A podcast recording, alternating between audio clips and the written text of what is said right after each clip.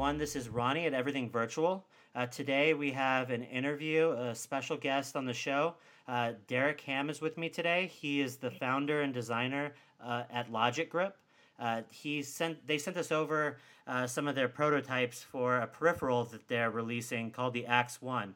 It is it's ba- I'll let him kind of do do most of the explanation, but it's essentially uh, a peripheral that attaches to the outside of the either the Oculus Quest or the Oculus Rift S controllers, and allows the controllers not only to have kind of a, a beefier grip, but then also has magnets on the top and bottom of the controllers that that you know lets you align them together in, in kind of a locked fashion. Um, but yeah, I, thanks for coming on the show, Derek. And if you want to explain better than I did, you know what your company and what your product's all about. Yeah, thanks for having me. So one of the things that we like to make sure that we tell people is that we are first a peripheral company. Um, and everything stems from the idea of looking at existing hardware, seeing where the limitations are, and where could we have affordable options to push gameplay and to push the immersion a little bit uh, further. So that's exactly how the Axe One, our first product, was was formed. Playing with controllers and facing just a, a very simple frustration of not being able to hold certain objects like swords or shovels um, with two hands mm-hmm. and having to have that awkward crossed wrist and all these other things that gamers do to kind of simulate what it's like to hold something on axis. And so after several months of prototypes and working with the concept, uh, that's where we are today.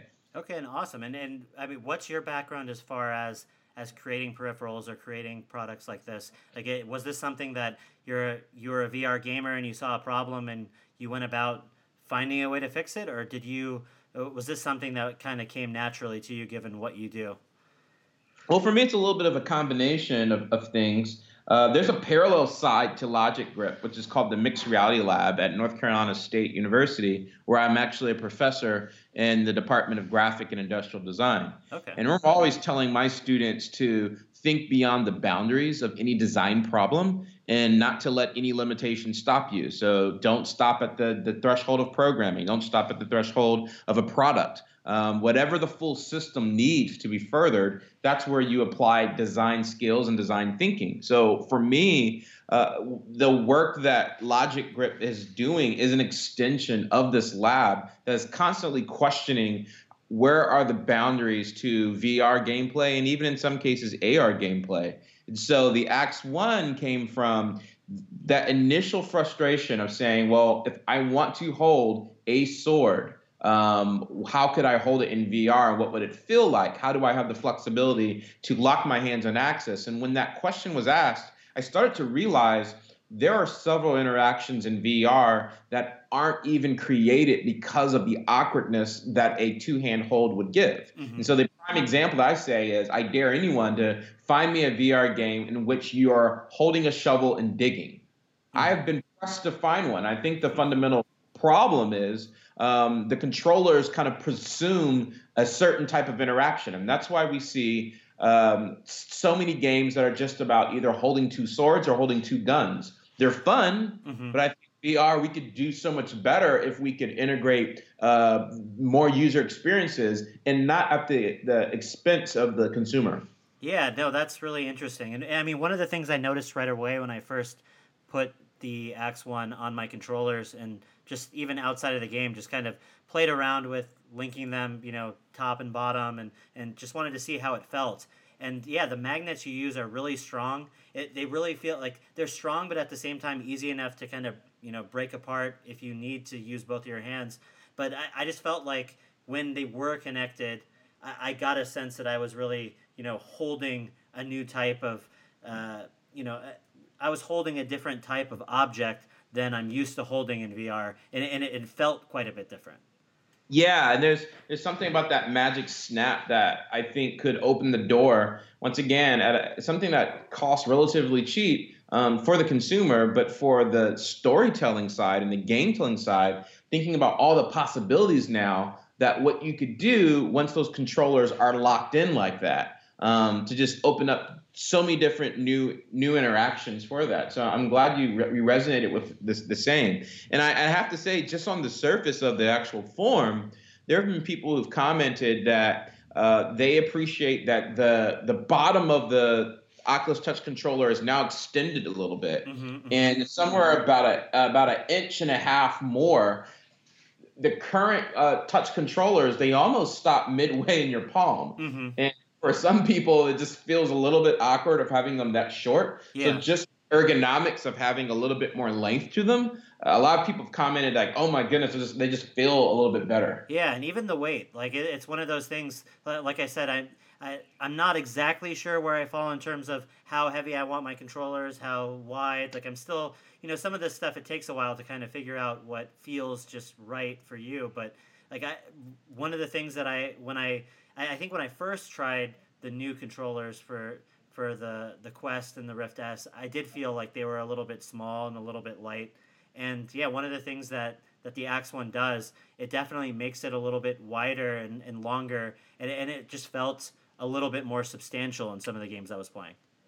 Yeah, and I think consumers, if you start to see the direction of even the peripheral market, I'm seeing two directions. I'm seeing there are those who are wanting to have the the controllers feel completely weightless, and there are you know products that strap onto the hand almost um, to give that illusion, similar that we receive with um, the Valve, mm-hmm. uh, the Knuckles. You know, mm-hmm. push the Oculus Rift to kind of feel weightless. Mm-hmm. We are very clear on that. That's not our product. Our product is about holding and that anchored feeling. And I think at the end of the day, you're going to match that type of peripheral to the types of experiences that you're playing. And so, as we've just pointed out, there's this could just potentially open up um, a wide range. If I wanted to hold a shovel in VR, I wouldn't want to feel weightless. I would want to feel like I'm holding something that has some strength. And even the name Axe One suggests one of our um, our primary prototypes that we built internally just to play around, swinging around a giant axe feels really nice with the Axe One as opposed to the feeling of weightlessness. Yeah, no, it's interesting you mentioned that because yeah, with the index controllers, for example, uh, that Valve released. I mean, one of the things that uh, is interesting about those is that I do think people have their preferences in terms of like obviously when you're designing something you know you you do your best to to test with the the largest amount of people different hand sizes try to get something that more or less fits the general you know consumer that's going to be using the product but there's always kind of fringe cases or people have their pre- it seems like in VR a lot of those preferences tend to stick out a little bit more and so yeah. you see people kind of going out of their way to make you know the the Valve controllers a little bit wider for them using 3D printing because you know they they, they feel like it's too thin or or or a little bit heavier or this or that with all these different and so yeah I, I just think it's fascinating that VR in particular lends itself to being you know being something that people are, are willing to experiment with and, and create different types of peripherals for.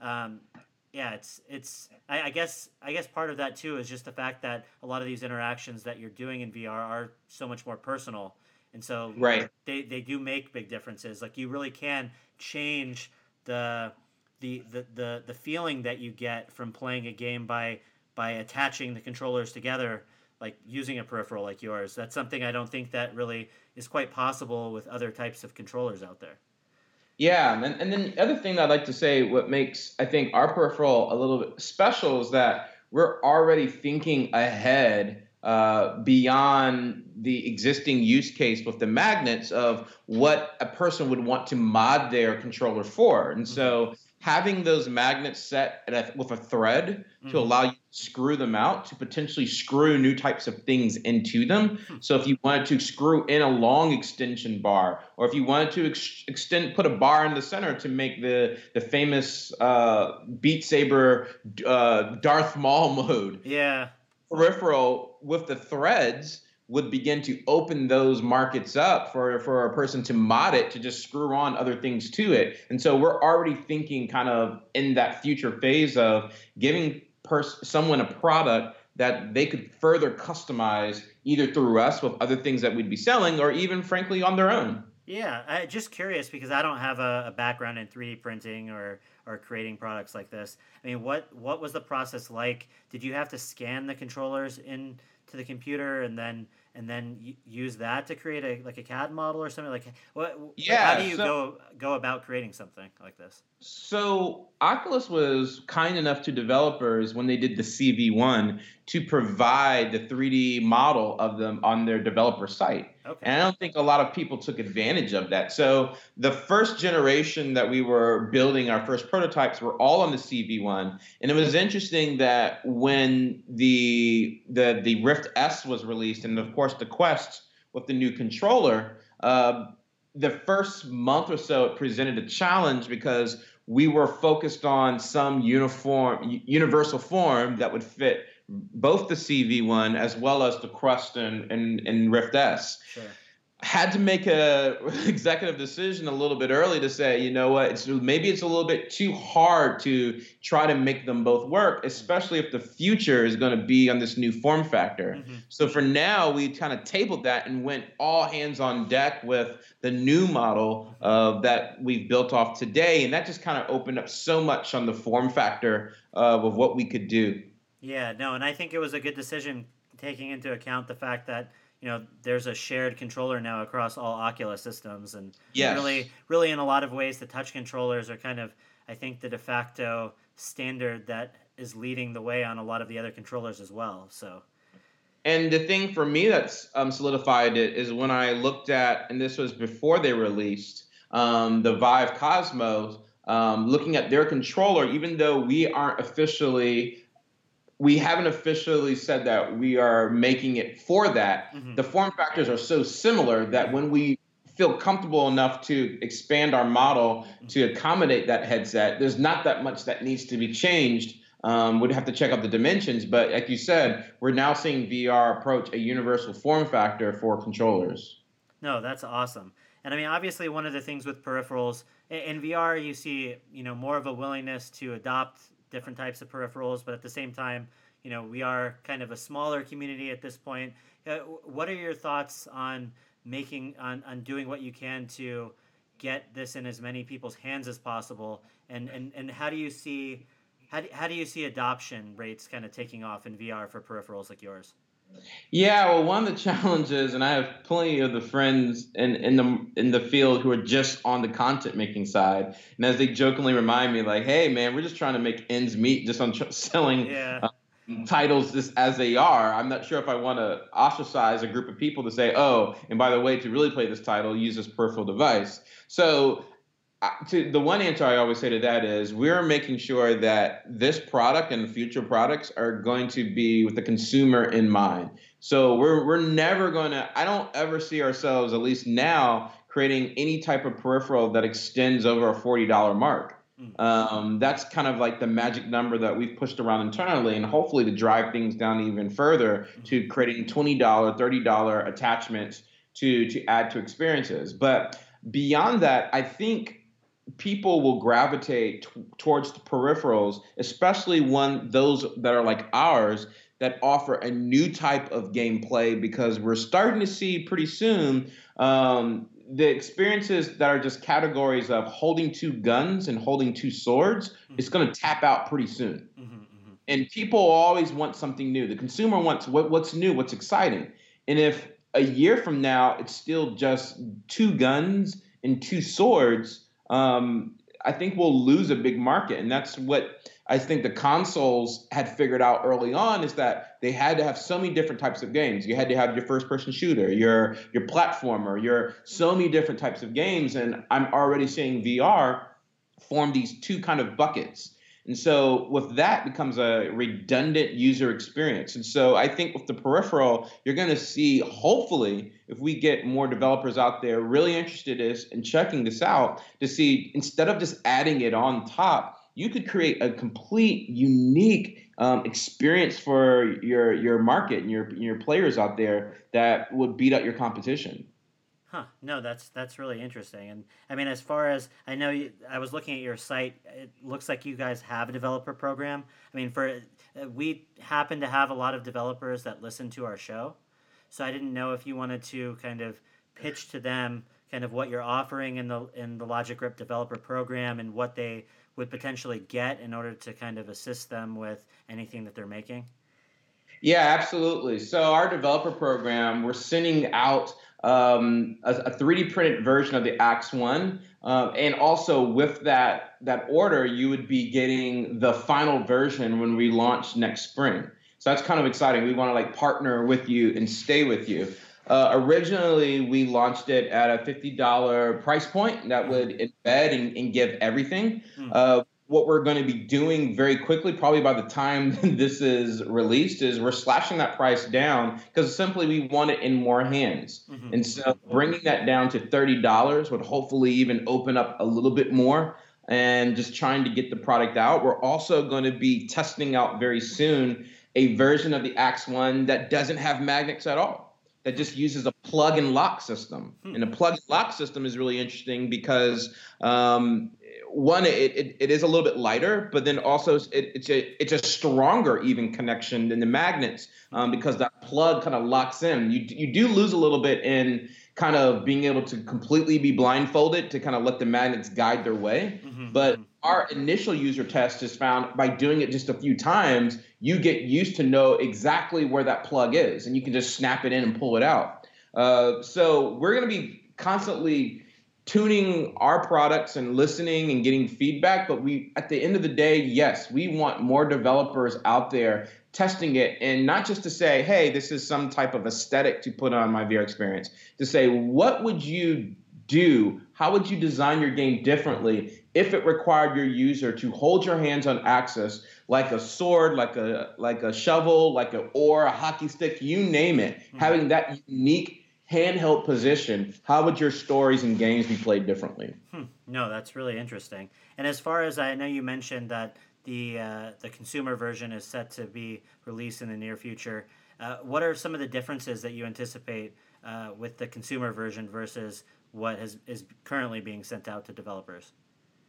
Well, one of the things that we're we're comparing right now is the difference between what I'm calling this plug and lock adapter versus the magnetized okay, one. Yeah, yeah, okay. And that's that's going to be the, the huge question for us of what do we want product one the real product to be Understood. both products are finished off in the plastic we've kind of completely nailed down with with vendors and we're happy to say at least for the first batch that we found a, a decent price point to be made in the usa okay. and so it's going to be really nice for us we'll add that story on our website as time comes when we we talk about that production process but sure the finishing is very similar to what we we see in the finishing of the the the Rift controllers, kind of match that vibe. And the thing that was most interesting, and we were out at the Oculus Developers Conference um, earlier in the fall. Sure. And the thing that shocked me, we've been experimenting with colors, but we thought most consumers would be conservative, wanting a black or gray. Mm-hmm. Every single person has said, keep the colors. We want both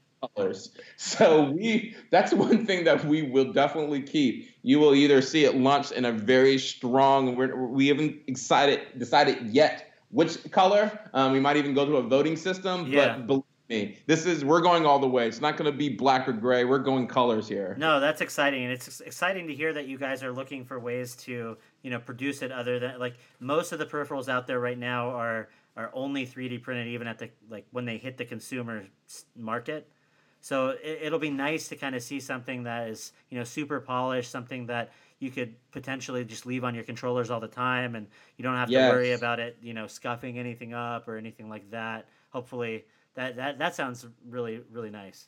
Yeah, there's something about holding something that's injection molded versus a 3D printer that's just night and day. Mm-hmm. And it, it the cost is so much higher, but we feel it's a risk worth taking to just get our product out there.